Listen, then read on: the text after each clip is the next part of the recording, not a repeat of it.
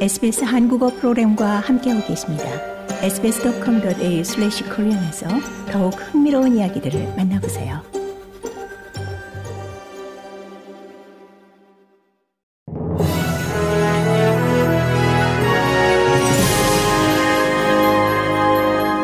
(2023년 2월 28일) 화요일 저녁에 SBS 한국어 간추린 주요 뉴스입니다.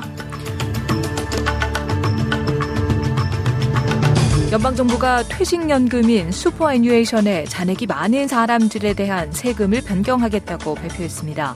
2025-2026 회계연도 기간부터 superannuation 잔액이 300만 달러 이상인 사람들에게는 현재 15%의 세율이 아닌 30%의 세율이 적용될 예정입니다.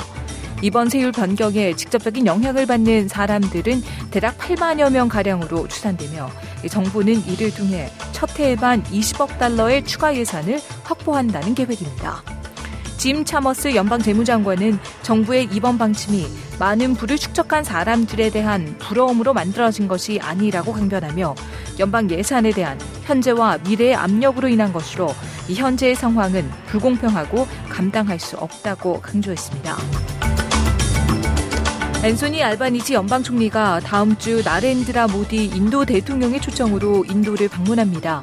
알바니시 연방 총리는 이번 인도 순방이 외교 문제에 대한 현 정부의 접근법을 보증하는 자리가 될 것이라고 말했습니다. 그러면서 이번 인도 방문에는 호주의 경제계 지도자들이 대동하게 되며 이를 통해 호주와 인도 양국이 더 많은 양자 관계를 맺길 바란다는 신호를 보여줄 것이라고 설명했습니다.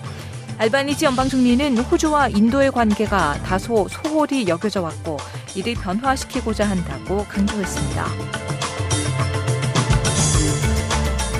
미국이 호주의 첨단 유도 미사일을 판매하는 잠재적인 거래를 승인했습니다.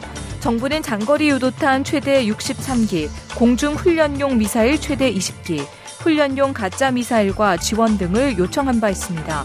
이 미사일들은 호주 항공기를 보호하기 위해 적의 방공 시스템과 레이더를 파괴하도록 설계됐으며 이 잠재적 거래는 최대 7.5억 달러의 가치가 있습니다. 이 잠재적인 거래를 승인한 미국 정부기관은 호주의 자기 방어 능력을 지원하는 것이 미국의 최선의 이익이라고 말했습니다.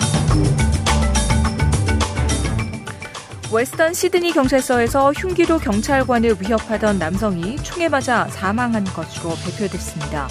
어번 주민인 32세 남성은 오늘 자정 직후 어번 기차역 개찰구로 들어왔으며 시설에서 일하는 28세 청소부에게 광적인 공격을 가한 뒤 어번 경찰서로 왔고 경찰을 흉기로 위협하다 가슴에 두 발의 총상을 입고 병원으로 이송된 뒤 사망한 사실이 확인됐습니다.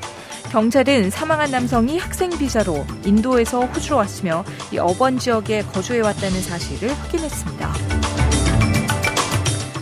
한국 공군 특수비행팀 블랙 이글스가 호주 에벌론 국제 에어쇼 개막식에서 단독 비행을 선보였습니다. 6.25 전쟁 정전 직후부터 이 특수비행을 선보인 한국 공군이 적도 이남에서 특수비행을 펼친 것은 이번이 처음입니다. 에벌론 에어쇼 참가 역시 이번이 처음으로 블랙 이글스는 이번 에어쇼 참가를 위해 지난 15일 원주 기지를 출발해 제주, 대만, 필리핀, 인도네시아 등을 거쳐 약만 킬로미터를 비행했습니다.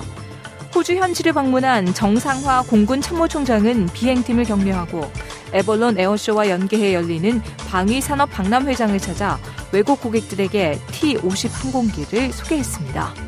이상 이 시각 간출인 주요 뉴스였습니다. 뉴스의 나혜인이었습니다.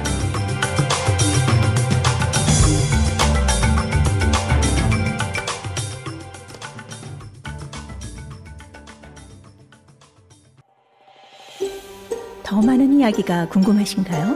애플 포드캐스트, 구글 포드캐스트, 스포티파이 또는 여러분의 포드캐스트를 통해 만나보세요.